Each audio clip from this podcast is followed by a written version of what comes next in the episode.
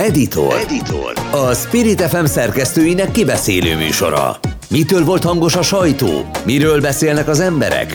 Mi foglalkoztatja az újságírókat? A mikrofonnál a Spirit FM belpolitikai főszerkesztője, Vogyarák Anikó.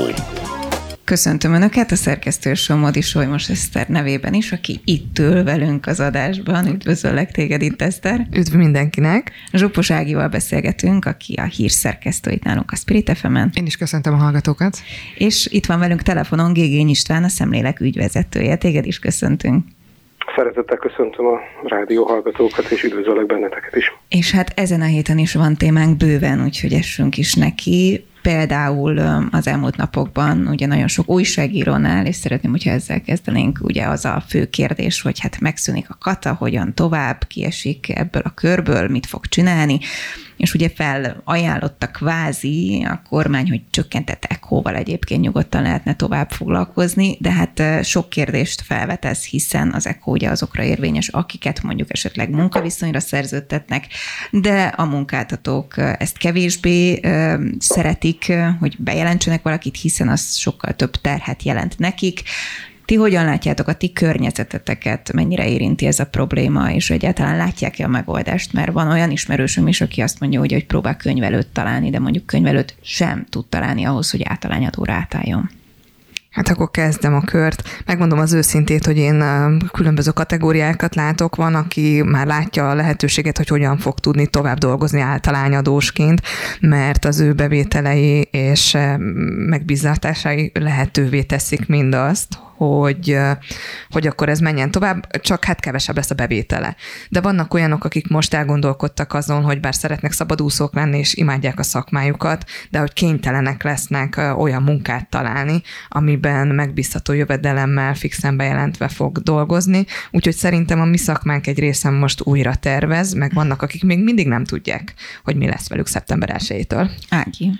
Hát az újságírók ugye egy külön kategória, mert itt, amit változtattak az ECO-val kapcsolatban, az az előadó művészeknek is uh-huh. jó lehet, ugye a hírek szerint, és inkább az az érdekes, hogy egy előadás kapcsán, ami akár zenei, akár színházi, mert ugye itt akár a díszletezőről is beszélhetünk, nagyon sok emberről van szó, tehát nem véletlenül van mondjuk egy professzionális előadásnak olyan magas költsége, akár a katáról beszélünk, akár más adónemről, mert ugye rengeteg embert kell kifizetni, utaztatni, és hogyha itt egy bejelentett munkaviszonyról van szó, akkor itt nem két embert kell majd az adott cégnek felvenni, hanem akár 20-25-öt vagy 30-at stábszinten, úgyhogy biztos, hogy problémát fog okozni majd. István? Hát az első gondolatom az, hogy legyen a könyvelőké, ha már őt is emlí- őket is említetted, Anikó. Óriási hálám és hálánk nekik, hogy gyakorlatilag a mi könyvelünk is, az alapítványunknak a könyvelője, és hát úgy gondolt, hogy végre elmegy három év után nyaralni, és ezt húzta keresztül, ezt a számítását. Ez a mostani, hát azért mondjuk ki, hogy egy kapkodva hirtelen történt változtatás, és tényleg a, ami a, az ECHO-t illeti, ott is hirtelen nagyon friss, gyakorlatilag tegnap előtti bejelentés az, hogy 13% ponttal csökkentik a a, a, az ECHO-nak a terhét, illetve ezt akár a, a kifizetői oldal, tehát a munkaadói oldalnak esetleg nem kell megfizetni, de itt még sok kérdés, vagy hát az értelmezés az zajlik.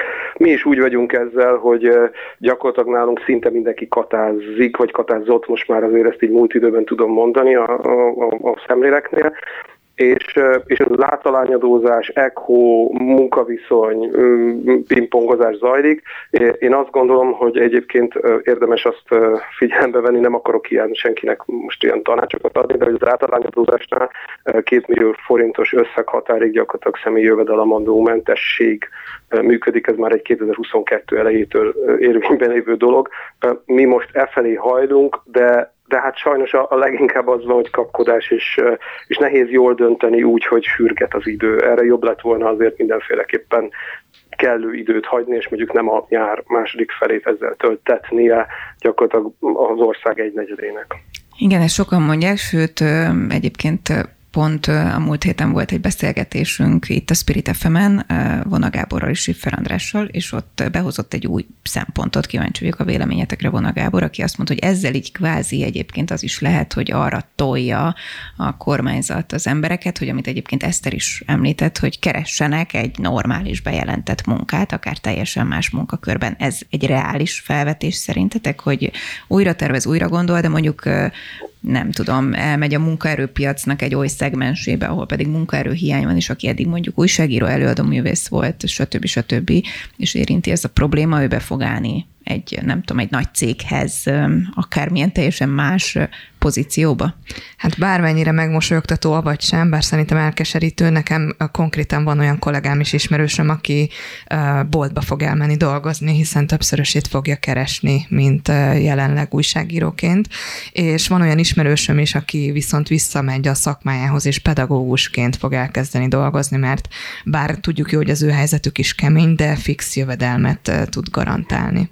Szerintem nagyon fontos azért azt figyelembe venni, hogy a vállalkozók egy nagyon nagy részét a multikhoz átterelni, vagy bejelentett állásba terelni, úgyhogy ő most valami teljesen más csináljon, amit mondjuk 10-20 éve művel, az nem feltétlenül átgondolt cselekedet szerintem, hiszen azért ő, ezek az emberek egész életükben készültek egy szakmára, amit szívvel, lélekkel csinálnak, amit tényleg nagyon szeretnek. Másfelől egy vállalkozói szektor is termeli a GDP-t, és ugyanúgy szükség van arra az előállított termékre. Ennek ellenére természetesen, hogyha benne akarnak maradni, most iszonyat mennyiségű pénzt kell rárakni az eddigi elvárt összegekre, amit meg majd az ügyfelek nem fognak tudni feltétlenül kifizetni. Nyilván lesz, aki ki tudja majd majd fizetni, és nyilván lesz, aki nem. De én azt gondolom őszintén szóval, hogy a, a dolgozók mentális és lelki jóléte is legalább annyira számít a gazdaságban, hogy ők szívesen és szeretettel csinálják azt, amit csinálnak, mint az, hogy ő mennyit keres. De nyilvánvalóan a koherencia, az egzisztenciális biztonságérzet a legfontosabb, ami most a következő években az embereknek számítani fog.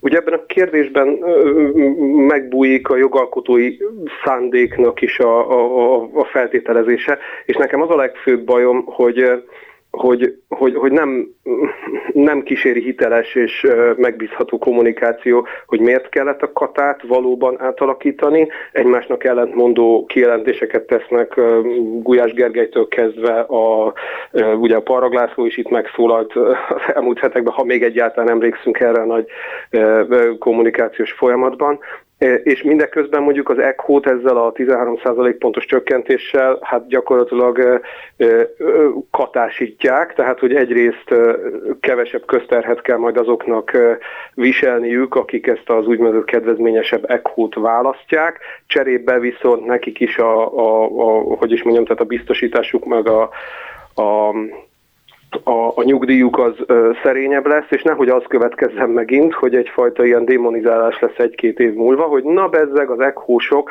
azok visszaéltek, mint ahogy ugye most ezt a katásokról mondják, holott én amikor a katát választottam, nem az a szándékkal mentem oda a könyörőz, hogy hogy rövidíthetném meg az államot, hogy verhetném át a központi költségvetést, és ezért van egy nagyon erős, nem egyszerűen gazdasági, vagy, vagy hogy is mondjam, mennyit fogok én keresni kérdése a dolognak, hanem egy nagyon erős bizalmi, szerintem válság vagy dilemma kíséri azt, hogy én most mit válasszak.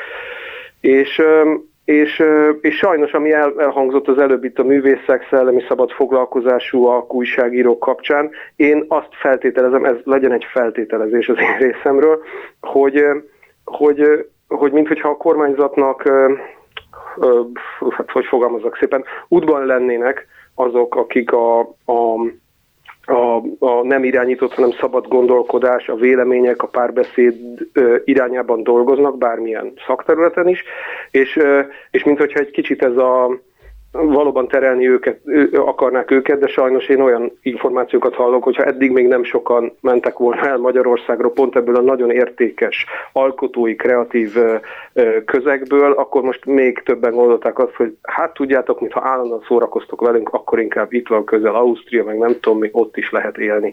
És én ezt nagyon nem tartom egy helyes iránynak, ha ez bekövetkezik.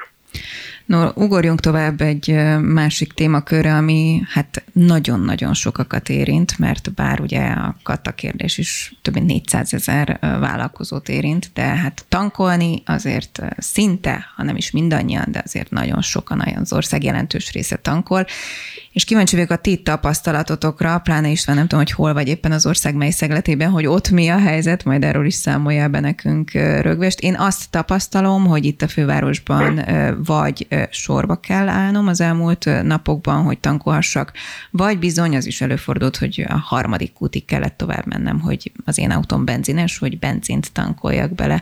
Szóval ti hogyan látjátok, mi a tapasztalat, mennyire van pánik? István, akkor kezdjük veled. Őszinte leszek, nekem most nincs konkrét tapasztalatom, mert én az elmúlt két hetet ezt külföldön töltöttem, és legutóbb Ausztriában tankoltunk. Ott lehet tankolni könnyedén simán lehet tankolni, semmiféle pánik vagy tolakodás nincs, sőt, hát azt kell, hogy mondjam, hogy érvényesül az az elv, bár egy kicsit más a jólét Németországban, Franciaországban, Olaszországban, ahol tankoltunk. Tehát ott, hogy is mondjam, drágább ugyan az üzemanyag, de talán a, a, a, ugyanazért a munkáért, ami összeget megkeres az ember, az is egy másik nagyságrend, de hogy, de hogy nincsenek dugók, nincsenek, nincs tülekedés, és a, a mi részünkről pedig egyértelműen elfogadtuk azt, hogy most egy olyan össz társadalmi globális kihívás van, amiben nem csak azért, mert külföldön tankolunk, hanem mert most ennyibe kerül az üzemanyag, tehát ez ugye az üzemanyagás sapka létezésének a dilemmáját is fölveti, hogy Magyarországon helyén való-e, és szerintem ezt most már a, a, a MOL is, meg nem tudom kik, tehát hogy, hogy, hogy elég komoly szakemberek pedzegetik, hogy az, hogy hiány van üzemanyagból, meg az, hogy dugó van a sorokban, meg az, hogy már halljuk, hogy a, a, a különböző, nem tudom, egy Shell, meg MOL stratégiákat vezettek be, hogy mennyit lehet tankolni, meg naponta egyszer lehet tankolni, ezek azt mutatják, hogy az emberek úgy tankolnak, mintha minden rendben lenne. És én aggódom hazaérkezve Magyarországra, hogy amíg külföldön gond nélkül fel sem merült bennem, hogy lesz-e az adott teljesen random üzemanyag töltőállomáson üzemanyag, addig idehaza igenis nekem is be kell állni abba a, bocsánat, egy kicsit játékos sorba, hogy az ismerőseimtől kérdezem, hogy te hol tudtál tankolni, mert hogy melyik utakon van, vagy nincs. Egyelőre nem hallok, egyébként idehaza, én Győr mellett egy faluban, Győrúj faluban élek, nem hallok olyat, hogy, hogy itt már ez a sakkozás beindult volna. Egyelőre nincs, nincs káosz Győr környékén, úgy tudom. Lányok, ti mit tapasztaltok? Én Pakson élek, és ott két uh, nagy benzinkút van, és uh, sokáig nem tapasztaltuk meg, hogy milyen az, amikor nincs üzemanyag, és pont a héten előfordult, hogy egyik kuton sem lehetett kapni, és akkor ugye elgondolkoztam, ugye, hogy nekem a budapesti munkanapomra már pedig kell a benzin, mert nem fogok tudni feljönni, és ahogy mentek az hírek, az infók a Facebook csoportokba, hogy akkor most megjött az üzemanyag, akkor viszont uh, tömegével lepték el, úgyhogy több mint fél órát lehetett sor sorba állni, és nekem az az új taktikám, hogy bár korábban az ember ugye időt spórolt meg azzal, hogy nem állandóan tankolni járt, én már fél tanknál mindenképpen azt figyelem, hogy hol tudok tankolni, mert az alá nem szeretnék bemenni, mert ez a biztos, és az is biztos, hogy a fővárosba se indulok el soha, hogyha nincs teli a tankom, úgyhogy valahol nagyon furcsa, hogy egy kicsit ilyen Mad Max feelingbe kezdi magát érezni az ember. Remélem nem jön el az a pillanat, amikor már verekednek az üzemanyagért. Feszültséget okoz a kutakon, egyébként nekem pont a Balaton környékén is volt konfrontáció ilyen miatt,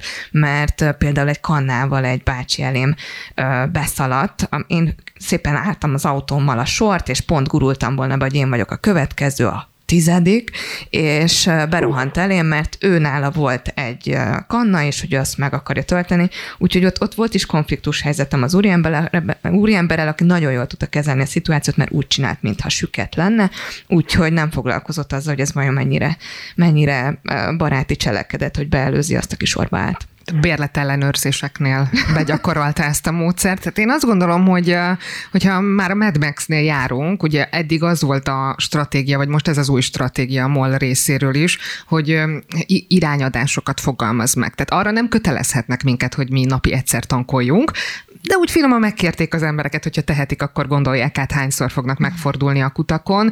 És másik, hogy amikor kormányzati szinten születnek ilyen döntések, akár árkorlátozásokról, akár a rezsicsökkentés csökkentéséről, akkor én feltételezem, hogy azért ők kicsit a jövőbe látva, predestinálva, hogy ennek mi lesz majd a következménye, látják azt, ami már most zajlik, és ezt nem tudom, hogy gondolkodtak-e rajta, hogy ezt hogy tudnák megelőzni.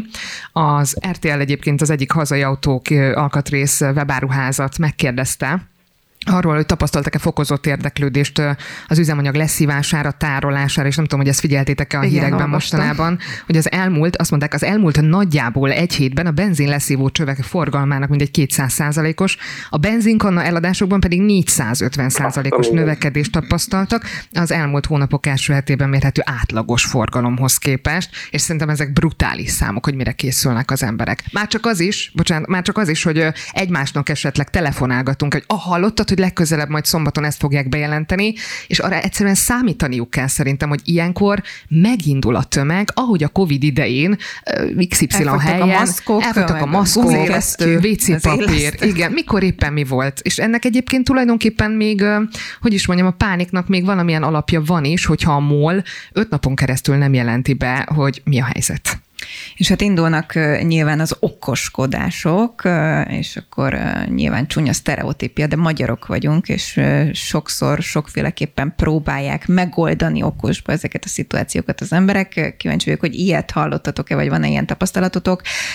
Én kétfélét is hallottam az elmúlt napokban. Egyrészt ugye a mezőgazdasági gépekkel nyugodtan lehet még tankolni, úgyhogy ezt most már egyébként a holtankoljak.hu szakértője is nyilatkozta nekünk itt a Spirit FM aktuál című műsorban, hogy bizony előfordul, hogy bemennek a kis traktorral, és akkor teletankolják, és utána azt ügyesen szét lehet osztani, meg meg lehet oldani, hogy akkor árstoppos benzin jut mindenkinek bőven. A másik pedig, amit hallottam a napokban, az az, hogy például ugye az egyik csomagküldő szolgálatnál azt találták ki, hogy ne kelljen hirtelen árat emelni, és ők ugye beleesnek most ebbe az ársapka vesztésbe, hogyha lehet így fogalmazni, ezért megkérik a sofőröket, hogy befele jövet, mikor jössz be melókázni, akkor az autóddal tankolját tele, és akkor azt okosba leszívjuk, és beletesszük a céges autóba.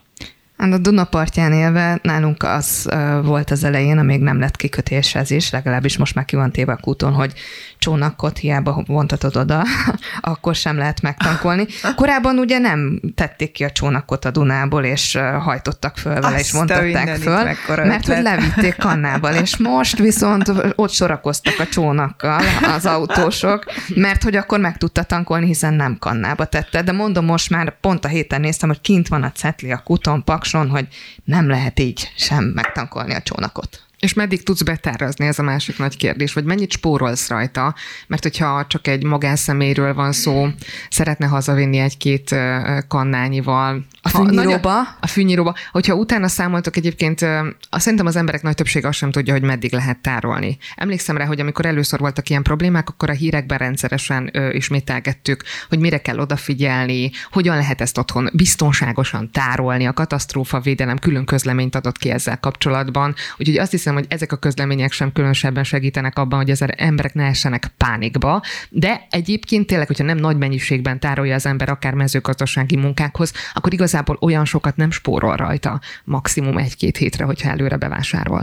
Érdekes uh, hallgatni ezeket a trükköket, mert uh, lehet, hogy itt is kiütközik egyébként a, a, a, a falu és a városi gondolkodásnak a mm, létező különbsége, nem hogy bármelyik jobb lenne, csak hogy mennyire másként közelítjük meg a dolgokat. Uh, mi felénk az okos uh, megoldás az úgy néz ki, hogy kerékpár és vonat. Tehát, hogyha ha drága az üzemanyag, vagy, vagy gond van az üzemanyaggal, hiába még Győrtől is távol vagyunk, tehát nem sétatávolságra, akkor felülök a kerékpára, és, és ráadásul jó idő van, nyár, akkor hajrá. Én is gyakorlatilag visszaszoktam a vonatra, amikor Budapestre járok, sokkal rugalmasabb az autó, szoktam is vinni dolgokat magammal, de amikor lehetőségem van rá, vonatozok, persze ennek kicsit ellene mond, nem tudom, hogy ti nektek van ilyen tapasztalatotok, hogy a MÁV pályaudvarokon bemondják, hogy hát a nagy meleg, meg az akár miatt felkérik az utasokat, hogy lehetővé legkevésbé vonatozzanak. Hát ez egy ilyen, ez nem egy, nem, én nem értem igazából a hátterét, de fura volt ezt ott hallgatni, miközben én meg hát kvázi egyfajta ilyen jó cselekedetként gondoltam, hogy inkább visszatérek a vonatozásra. De egyébként akkor a forgalom az úgymond megnövekedett? Tehát az utasok száma szerinted emelkedett? Hát nehéz, mert nincs nagyon összehasonlítási alapom, de, de könnyedén tudtam mindig vonatjegyet váltani, és semmiféle tömeg jelenettel nem mm, szembesültem. Mondjuk ebben nem tudom, hogy nekem ugye mi a Nyíregyházáról származom, és most Nyugat-Magyarországon élek, Budapest és a keleti végek felé mindig nagyon tömve vannak a vonatok, ott, ott ez egy bevettebb közlekedési eszköz, míg itt a nyugati végeken eleve gyakorlatilag óránként jár az Intercity, vagy, vagy még talán annál is sűrűbben, mert ugye a Railjet meg az Eurocity is még sűrítik itt a pályát a külföld felé, tehát hogy, hogy nincsen tumultus, nyugodtan lehet vonatozni, tehát bárkit, aki, aki ebben gondolkodik, arra bátorítok, hogy, hogy olcsóbb is, tehát me- meglepően összehasonlításban még hát, az ársapkás. Itt az Oscar kocsira gondolok, hogy ők még azért nem emeltek árakat, és van, amikor olcsóbban ki lehet egy hát, telekocsival jönni. Plusz szerintem az elmúlt hetekben azért biztatták az embereket, hogy inkább ne válasszák a vonatot, mert megbízhatatlan volt a hőség miatt. Tehát ezek a felsővezeték szakadások, illetve uh-huh. az, hogy felforrósodtak a sínák, az meg hosszabbíthatta a menetidőt. Szerintem ez egy ilyen kb. örök vita lesz, ez az autó kontra Pest. Itt mi nálunk Pesten a BKK, hogy inkább busszal közlekedjé meg villamossal, minden esetre szerintem maradjunk annyiban, és akkor majd innen folytatjuk a beszélgetést, hogy, hogy igen, a, a hanglejtés nélküli okos megoldás az valóban a tömegközlekedés, de azért vannak helyzetek, amikor mondjuk ez gyakorlatilag megoldhatatlan. Például mondjuk itt, ha velem szembe Eszterre nézek, aki Paksról kell, hogy följöjjön nincs reggel is, 6 órára. Nincs is olyankor járat. Nem tudom, hogy hogy oldja ezt meg. De igen, aki teheti válaszol a tömegközlekedést, zárjuk ezzel ezt a fél órát, és akkor rögtön folytatjuk. Editor. A hét legfontosabb eseményei szerkesztői szemmel. És folytatjuk is az editort, beszélgető partnereim Zsuppos Ágnes, aki hírszerkesztő nálunk, Somodi Solymos Eszter, a Spirit FM szerkesztője, a műsor szerkesztője is egyben, és Gékény István a szemlélektől, és ott fejeztük be, hogy kitárgyaltuk a benzinnel kapcsolatos mindenféle hírt, illetve hogy ki milyen megoldásokkal próbálja túlélni ezt a nehéz időszakot. És hát gazdaságban még azért szerintem igen jelentősen van, amiről beszélhetünk. Például kijöttek friss adatok, hogy csak júliusban, mondjuk ha a fogyasztói árakat veszük, az 13,7%-os emelkedés a tavalyihoz képest, ami hát rekord, 24 éves rekord talán, hogyha jól emlékszem a szakértőt idézem reggelről a beszélgetésünkből, aki a Spirit FM aktuálban beszélt erről, és hát szakértők azt mondják, hogy ez még csak a kezdet. Szerintem azt mindannyian tapasztaljuk, hogyha bemegyünk vásárolni, akkor jóval többet fizetünk, illetve mondjuk, ahogy anyukám fogalmazott, ugye, hogy bementem, nem vettem semmit 10 ezer forintért, de hát ehhez kell hozzászoknunk, sőt, ugye, ha már a benzinhez köthetek, nyilván ennek a hatása, hogy mondjuk a kisvállalkozók elbukják ezt a, az árstoppot, az majd csak most fog megjelenni az árakban. Ti mit tapasztaltok? Én Istvánra lennék a leginkább kíváncsi, hiszen kis településen élve nem tudom, hogy nálatok mi a tapasztalat, de ott sokkal hamarabb mutatkoznak meg szerintem az áremelkedések a kisebb boltokban, hiszen ugye a nagy multik és a láncolatok azok könnyebben meg tudják oldani, hiszen nagy a termék variáns, ahol be lehet hozni az adott tételt, de a kisboltok nagyon hamar elszállt árral működnek, hiszen nekik ott a rezsi, ott van a benzin probléma, és ott van az emelkedő alapanyagárak is. Mit tapasztalsz egyébként? Igen, hát gyakorlatilag, ha a, a távolról nézem a logikát nem vásárlóként, akkor azt mondom, hogy igen, itt rengeteg olyan spirális hatás van, amik, amik egyszerűen lecsapódnak az árakban, miközben mondjuk a hatások azok többet fognak adózni, de, de nincs különbség tapasztalatom szerint a falusi kisbolt és mondjuk a közeli nagyvárosnak a multi áramélkedések között brutális mind a kettő. Egészen konkrétan azt tudom mondani tapasztalatban, amikor először bementem nagyváros multiboltjába, ahol rendszeresen ilyen nagy bevásárlást szoktunk tartani, hogy nem én voltam az egyetlen, aki elővettem a telefonomat, és lefotóztam, és küldtem a feleségemnek, hogy na ezt nézd meg. Tehát amikor először szembesültem az árakkal, akkor egyszerűen nem hittem a szememnek, hogy ilyen, ilyen 80%-kal lett drágább, mondjuk. És nem egy termék, hanem következetesen, mint hogyha átaludtam volna három-négy évet, mondjuk. És és, és, és nyilván persze a belső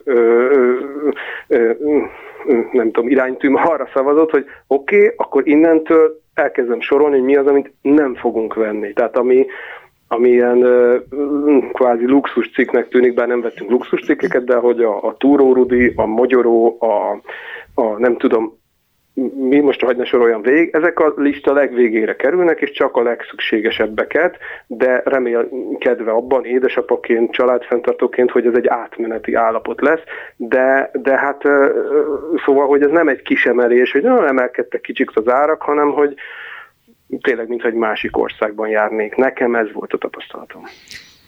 Hát még nem nagyon, vagy hát igazság szerint én nagyon keveset járok boltban, nálunk a férjem a főbevásárló, de ő is ezt tapasztalt, és ezt mondta. Én inkább ott tapasztaltam azt, hogy azért megfontoltabban döntök, hogy korábban, amikor mondjuk a lányom húzogatta a nadrágomat, hogy már pedig ő fagyizni akar, és megvettem egy gombóc fagyit, akkor nem csapott ennyire arcon az ár, amit láttam. Viszont most baromira, és hogyha most meggondolatlanul kér fagyit, mert korábban volt olyan, hogy ő most kísérletezni akar, és egy ízt kiválaszt, választott, és azt mondta, hogy nem jó, és akkor jó, akkor rendben kicserélem akkor én azt elnyelem. És most azt mondom, hogy figyelj, ezt most eljátszottad, úgyhogy térjünk rá vissza egy másik napot. Hát, akkor ugye, én még emlékszem, amikor egy korongszázasból két gömbfagyit vettünk, két gombócot, ott nálunk gömbnek hívják, valamilyen fura módon. Szóval szerintem az érdekes kérdés az lesz a jövőben, hogy ennek az infláció emelkedésnek, vagy annak, hogy más az ö, alapélelmiszereken, alaptermékeken nem tudunk spórolni, emelkedik az adómértéke, emelkedik a, az ingatlanok ára, az albérletek ára, tehát tulajdonképpen kezd kiszorulni minden olyan opció, ahol az ember egy picit tud spórolni hogy ennek mi lesz majd a következménye ugye a hétköznapi emberek, a lakosság számára. Nemrég olvastam cikket arról, hogy nem nevezem meg a várost, végül is teljesen mindegy, közösségi kertet építettek egy lakótelepen. A komment szekcióban az volt az egyik legnagyobb problémája az embereknek, hogy ez nem elég nagy. Tehát sokan vagyunk rá, mit tudom én, ebbe a lakóparkba él 20 ezer ember, és akkor most van rá két nagyon picike közösségi kert, és én is azt érzem, hogy, hogy az egyik nagy probléma az, hogy fordítva kezdtük el megközelíteni ezt a konfliktust, tehát hogy a rezsicsökkentést, bár ö, voltak rá kezdeményezések, ö, hogy, hogy ugye szigeteltebbek legyenek az épületek, minél több olyan lakóingatlant leszigeteljenek, ami aztán majd segít a, a rezsicsökkentésben, vagy akár a napelem pályázatokat megtámogassuk most megemelhetjük ezeket a költségeket, vagy fixálhatjuk egy bizonyos szinten, hogy akkor afelett már többet fizessenek az emberek, ha ő neki igazából még arra sincsen most lehetősége az elmúlt x év táblatában, hogy korszerűsítse a saját lakását, és próbáljon ezen egy picit spórolni. Szóval szerintem, akinek most tartaléka van, nyilvánvalóan meg fogja fogni, amennyire lehet. Lehetséges, hogy ez az infláció emelkedés rá fogja terelni az embereket abba az irányba, hogy saját kis kertjük legyen, és akkor azt a koktél paradicsomot, hogyha kell, akkor a balkonládába fogja megtermelni. Viszont ez egy teljesen új világot nyit, és szerintem az, hogyha 10-20 évig szocializálódunk egy nagyon kényelmes társadalomban, akkor az kicsit olyan lesz, mint kiköltözni külföldre, és azt a nyelvet anyanyelvként kellene beszélni. Tehát én nem biztos, hogy meg tudnám termelni most ityre-fityre a saját zöldségemet és gyümölcsömet, még ha lenne egy talpalatnyi kert, kertem is. Ez megint egy átmeneti időszakot jelent, mire az ember belehelyezkedik mondjuk egy önállátásba, készülve egy armageddonra. Viccesen mondanám, hogy gyertek hozzánk, mert nálunk van bőven paradicsom. Hát vagy te megtanítasz minket, igen, hiszen akkor gyorsan majd a 10 millió foci szakértő, meg pék, meg nem tudom mi országa után majd zöldségtermesztők leszünk. Erre azért hagyj reagáljak, hogy egy picit előhoztam az előbb ezt a falu kontra nagyváros, sajnos így a közbeszédben is, mint hogyha feszültség lenne, különbözőséget, hogy én azért egy egy nagyvárosban születtem, aztán Budapesten tíz évet eltöltöttem, tehát hogy nem tartom magam egy, egy eredetileg falusi embernek, és mióta viszont itt élek, pontosan az, ami az előbb elhangzott. Szerintem nagyon nagy ajándék az a fajta szemléletváltás, amiben én bele mondjuk így kényszerültem, és ami nem feltétlenül a, a lakhelyhez kötődik, hanem a természet közelségéhez. Tehát most, amikor a, a, az ember által kreált ö, ö, mondjuk így, hogy rendszer, amit nevezzünk gazdaságnak, fizetőeszközöknek, hasonlóknak válságban van, talán egy fontos válasz vagy megoldási irány lehet, hogy az ember odafigyel a természetre, közelebb megy hozzá, és hogy ez mindegy, hogy ez most termelés, tehát hogy én meg tudom termelni adott esetben saját magamnak akár a krumplit is, akkor a területünk van, paradicsomot, hát 23 gyümölcsfánk van, tehát hogy, hogy nagyon megajándékozottnak érzem magam, de nem ez a lényeg, hanem a szemlélet, tehát hogy, hogy hogy, hogy kérdezzük meg egy kicsit a, a természetet, hogy miután ennyire kizsákmányoltuk, és ő ennek ennyire nem örül, hogyan segíthetne minket túlélni azt, amiben mi magunkat tettük, és erre például most nem akarnék nagyon belemenni, de Ferenc pápának teológiától függetlenül nagyon szép gondolatai vannak a, azt mondja, hogy ökológiai megtérés. Hát gyakorlatilag annak a küszöbén vagyunk, hogy vagy barát tiabbá tesszük a kapcsolatunkat a természettel, vagy óriási problémák elé nézünk. Hát amiről itt beszélünk egyébként az egyik a hajlandóság, hogy az ember egyáltalán ö, megforgassa ezt a gondolatot a fejében, hogy a jövőben hogy tudna élni. És még egyszer visszatérek oda, hogyha, hogyha egy ö, fél évszázadot leélt valaki úgy, hogy ö, egy nagyvárosban, ö, nagy forgatagban reggel felkelt bement dolgozni az irodába vagy a gyárba, onnan hazajött, és gyakorlatilag neki a csapból folyt a víz, ö, vagy felkapcsolt egy ö, kapcsolót, és akkor világos biztonság lett a szobában, akkor szerintem nagyon-nagyon nehéz ide visszatérni, és csak egy kis érdekességképpen mondom, hogy az egyik um, nagyon régi barátnőmnél töltöttem egy hétvégét, és akkor volt ez a nagy zuhé. Egy-két hete lehetett, nem emlékszem mm. pontosan, és az a lényeg, hogy ott a, a terasz tetőről zúdult le a víz, és képzeljétek el, azt mondta, hogy jaj, de kár, hogy nincsen két nagy lavorom, mert most akkor össze, összegyűjteném ezt az esővizet, és azzal öntözném a kertet, akkor a száj van, és akkor a szárasság. És rájöttem arra, hogy, hogy aki ekte városlakó, tehát soha nem élte, mármint olyan kertesházban, ahol ugye nem a medencét építettek ki, hanem volt neki egy kis gyümölcsöse, vagy valamilyen kis, akár egy kis fűszernövényes kertje, nem biztos, hogy olyan könnyen át fog állni erre pedig nem kizárt, hogy kelleni fog. Hát én ezzel vitatkozok, mert engem, aki ismer, az mindig tudta, hogy soha nem tudna elképzelni a földeken, ahogy mondjuk a, gondozom a kertben a növényeket, bár a hajdúságból származok, és a nagyszüleim miatt egyébként simán benne van, hogy bármilyet meg tudnék csinálni, gyerekként csináltam is, tehát szerintem rá tudnék állni, de a folyamat az érdekes, mert amikor jött a Covid, én mindig is panelban laktam, és soha nem akartam kertet, mert azzal csak a gond van, és amikor jött a Covid, akkor kitaláltuk a férjemmel, hogy jó, akkor családi házba kell költözni, odáig jutottunk, hogy vettünk egy telket, és mielőtt neki láttunk volna építkezni, addigra minden elszállt. Úgyhogy most mondtam, hogy tök jó, van egy telkünk, lehet, hogy akkor el kéne kezdeni bevetni, mert hogy házat nem tudunk ráépíteni, ez biztos, de akkor hasznosítsuk. Úgyhogy bennem elindult ez a folyamat, hogy miért nem, most már csak az idő tényező a kérdés, de hát lehet, hogy ezt meg a kata történet oldja meg, mert az ember munkanélkülévé válik, több lesz az ideje. Na és az okok okozat mögött pedig ugye, hogyha a kormányzati kommunikációt figyeljük, akkor egyértelműen a háborús helyzet van mindig megjelölve, és István nálatok a szemléleken is volt egy beszélgetés gazdasági szakemberekkel erről a szemlélek társalgóban. Ott mire jutottatok? Hát a legegyszerűbb egy rövid válasz az, hogy nem. Természetesen a háborús helyzet az, az egy plusz tehertétel, de hát a háború az február 24-éhez kötődik talán a, kitörése vagy az elindulása, és hát tavaly ősszel került ársapka a benzére, tehát hogy az inflációs folyamat, ami globálisan zajlik, nem csupán Magyarországon, a szakemberek elmondták, hogy az, az, az nem igaz, hogy az a háborúhoz kötődik. Itt zajlik egy, egy nagyon nehezen látható kimenetelű gazdasági devalváció, és, és ez összefüggésben van a, a, a nyersanyagok hozzáférhetőségével is, de egyáltalán egy, egy globális inflációs folyamat zajlik, ez Magyarországot is érinti, de ezt a szakemberek, és hát nyilvánvalóan a politikusok is tudhatták előre, tehát hogy ennek az előjelei gyakorlatilag egy éve láthatóak. Az, hogy a háborúra erősített, ez igaz, az, hogy ez háborús infláció, ez egy nevezzük úgy, hogy egy politikai szlogen, nyilván a politika igyekszik mindig leegyszerűsített üzenetekkel kommunikálni, hogy azt sokan megértsék, de ebben az esetben ez részigasság. Ez lett gyakorlatilag ilyen szempontból a kérdésedre a válasz, a kimenete annak a beszélgetésnek. Hogyan látjátok egyébként ezeket a folyamatokat? Ugye onnan indultunk ebben a blogban, és akkor ezzel is zárjuk ezt a témát, hogy, hogy a szakértők arra figyelmeztetnek, hogy hajaj, ez még csak a kezdet. Teljesen egyet tudok érteni. Szerintem, szerintem minimum ezen a színvonalon megy tovább a probléma, ha csak nem fog még jobban eldurvulni.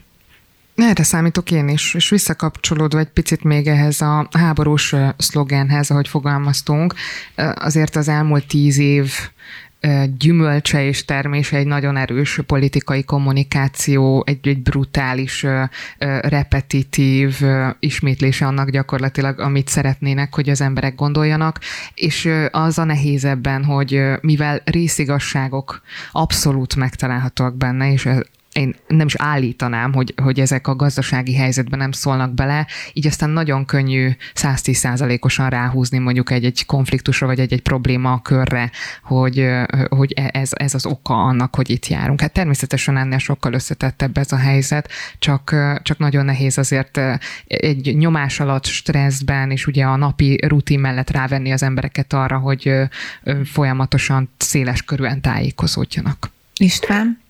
Hát szerintem óriási felelősségünk van nekünk újságíróknak, hogy megfelelő módon és a itt a lányok, igen. hiteles információkra tájékoztassuk azokat, akik nem foglalkoznak annyira a világ dolgaival, e, vagy nem érnek rá, vagy nem látják át annyira az összefüggéseket.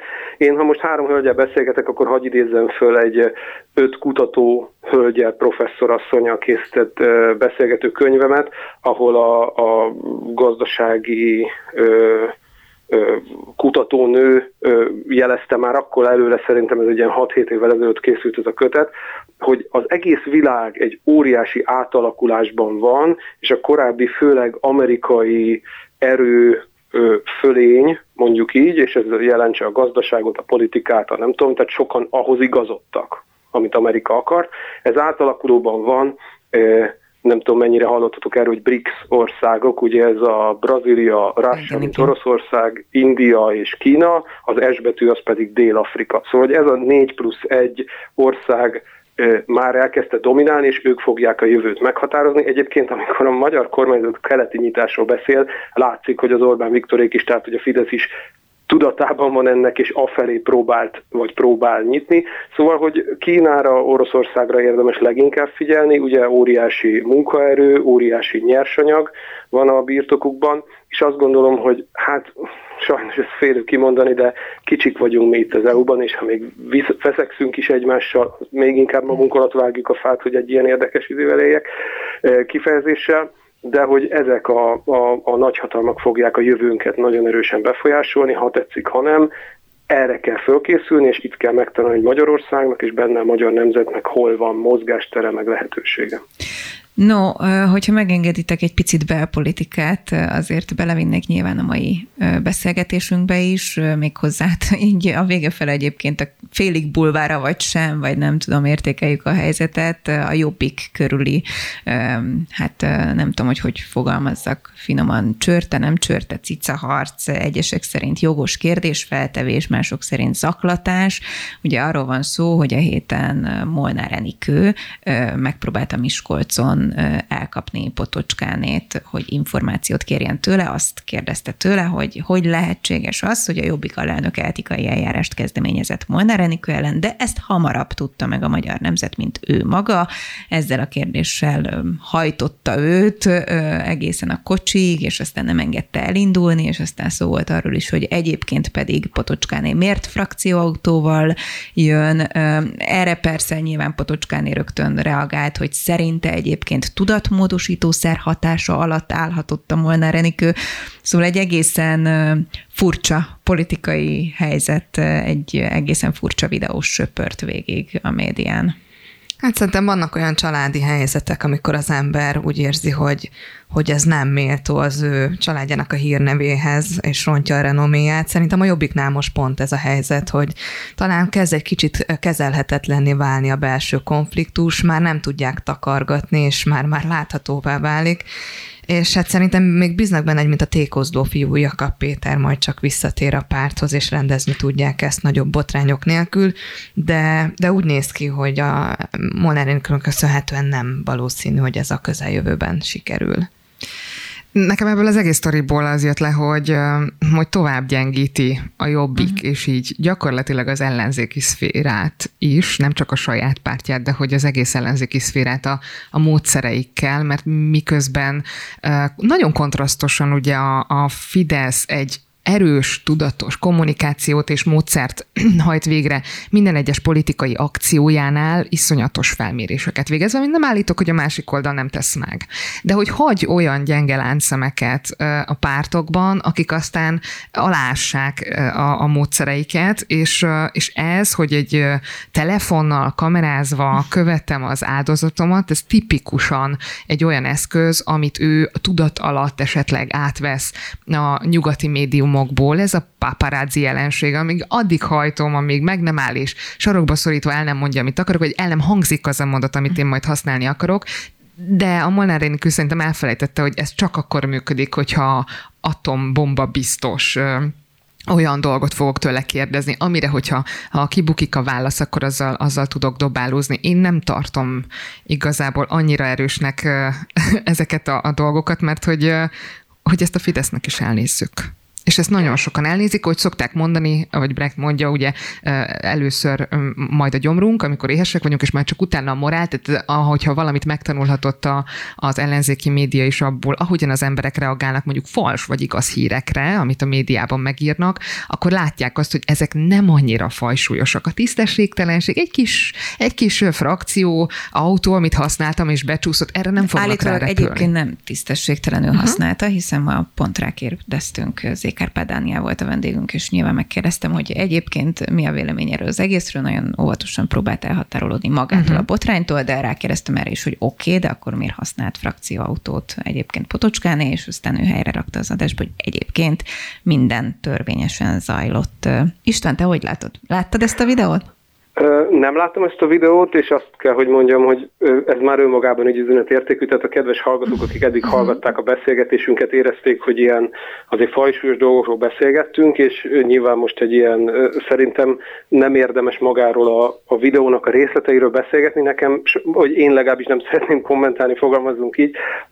Az viszont egyértelmű, hogy a Jobbik néhány évvel ezelőtt, még ha kimondtam ezt a szót, akkor ahhoz egy olyan kifejezés társult, gondolom, hogy nagyon sokak fejében. Szívül, hogy erő, ítélet, igen. Hogy erő, hogy, hogy, hogy, hogyha a Jobbik mond valamit, ha a Jobbik kimegy az utcára, ha a Jobbik akar valamit, akkor az, az, egy, az egy határozottság. És azt látjuk az elmúlt, ez nem tegnap és nem két hete kezdődött, a Jobbik házatáján azt a folyamatot látjuk, hogy, hogy hogy, hogy ez egy, ebben már semmi nincs. Tehát, hogy itt, itt lufik pukkannak, és, és én leginkább nem a pártról szeretnék, ha bármit is mondani, hanem azokról az emberekről, akik mondjuk saját maguk értékrendjéhez közel éreztek valamit, amit az a bizonyos jobbik képviselt, és ezek az emberek, a társadalomnak azt gondolom, hogy egy jelentős része, azok azok most aggódva, szomorúan néznek, hogy mi történik, ki képvisel bennünket. Nyilván nem véletlenül nem húznak mondjuk a kormánypárthoz, nem véletlenül nem húznak mondjuk a, a, a, a klasszikus baloldali pártokhoz, és, és ők egy ilyen... Csalódottak. Lég, Csalódottak meg egy légüres térben, tehát hogy ránéznek ők maguk, most képzeljük el a jobbik szavazókat, tehát én inkább az ő szemükből nézném ezt a videót, meg a, a különböző ilyen, um, um, hogy is mondjam, mi a haláltusa, nekem kicsit tűnik a jobbik környékén, és, és hát a, a magam szempontjából, amennyire megtehetem, próbálok együtt érezni velük, hogy, hogy, hogy azért a politikának mégiscsak az a lényege, hogy a közügyeiben képviselve legyenek a társadalom tagjai. És én most azt gondolom, hogy akik eddig elközelebb jobbik szavazók voltak, ők most a, talán azt érzékelhetik, hogy hát ez, ami itt zajlik, a részben a nyilvánosság terepein nagyon méltatlan módon, e, e, ez nem ők, e, ez nekik nincs közük, viszont akkor kiképviseli őket. Tehát én itt inkább egyfajta, ahogy te fogalmazod, csalódottságot, értetlenséget érzékelek ennek a videónak az uszáján. No, nagyon elszaladt az időnk, de mindenképp szeretném egy kis színessel zárni, illetve egy olyan hírrel, amit amit nagyon, nagyon mosolyogva olvastam, nem tudom, hogy ti olvastátok-e, hogy egy, egy elismert híres francia csillagásznak sikerült átvágni az egész emberiséget, ugyanis... Kolbász. Így van. És ez szerintem annyira tetszik egy ilyen média hack, hogyha ezt lehet ennek nevezni, vagy nem tudom, hogy hogy értékelni, de igen, tök jó, hogy látod is, István is rávágta, hogy kolbász, tehát hogy sokakhoz eljut, hogy bizony egyébként, ha már újságíró, és, és abban a, arról beszéltünk, hogy hiteles, nem hiteles forrás, meg mi van, ugye készített egy felvételt, mondom a lányoknak, mert itt Ági például furán néz rám, lehet, hogy őt elkerülte ez a hír, Tehát egy elismert francia csillagász, aki egyébként publikált egy fotót, hogy sikerült ezzel a nagyon híres James Webb űrtávcsővel fotót, mhm. fotót készítenie, és egyébként meg googlizzál majd rá, körbejárta az egész világot, hogy micsoda csodálatos. A fotót, szerintem, a fotót szerintem én is láttam. Izzó, az, az, tényleg, Na, és akkor bevallott, hogy igazából ez egy kolbász darab. De ez, ez egyébként a kommunikációt is, amit említettél, milyen jól tükrözi, hogy van valami, amit annak látsz, annak mondanak, és elhiszed, és aztán jön az arcon csapás. Mondjuk a kérdés szerintem az, hogy akik ezt a hírt olvassák, és jól interpretálják, akkor ö, ők mondjuk pessimistán vagy optimistán fognak hozzáállni. Nagyon remélem, hogy inkább az utóbbi, de ne arra gondoljunk, hogy akkor hú, Minden mindent meg kell, igen, mindent meg kell kérdőjelezni, csak hogy lehet, hogy egy picit körültekintőbbnek kell lennünk nem a árt, igen, hogyha megkérdőjelezünk mindent, legyen ez hát a menjünk vissza oda, amit én is jeleztem, hogy én ránéztem, ugye nagyon sokszor az van, hogy egy címet, meg egy képet lát először az ember, uh-huh. és utána nézi meg, hogy miről szól. Ránéztem, és azt mondom, jé, ez egy szelet kolbász, mi ebben a hír? Tehát, hogy, tehát, hogy ha, Te ha az azonnal sok... megbuktattad. A három hát nő bekajálta, hogy ez nem kolbász, és egy férfi. Hát ha az ember sok kolbászt lát, hát meg igen. vissza a természethez, akkor azt mondja, hogy, hogy erről akarod velem elhitetni, hogy ez egy hiteles, ne hülyéskedjél már velem. Na, ne, nekem ez volt, de lehet, hogy nem vagyunk sokan, nem tudom, de nekem tetszett ez a hack, őszintén szólva. Nekem is. A, a reflektor effektusban egyébként benne van, hogy látod el hozzá a címet, vagy csak a képet látod el, mert akkor azon nyomban asszociálsz arra, ami ugye a szövegben van. Te csak a képet láttad? Láttam a címet is, de a kettőt együtt láttam, és akkor ott volt a cím, és mondom, mi ez az átverés, nagyon ez valami jó, nagyon jó. akar lenni, hát ez kolbász. Hát ez nem. A profi, a profi. Gégény István, a szemlélek ügyvezetője volt telefonon a vendégünk. Köszönjük szépen, hogy rendelkezésünkre álltál. Zsupposági hírszerkesztőnek és Somodi Sajmos Eszter szerkesztőnek is köszönöm, hogy ma velem tartottak az editorba. Legyen nagyon szép hétvégéjük, és ne felejtjék este hétkor ostrom, ezúttal Szarai Szabolcsal.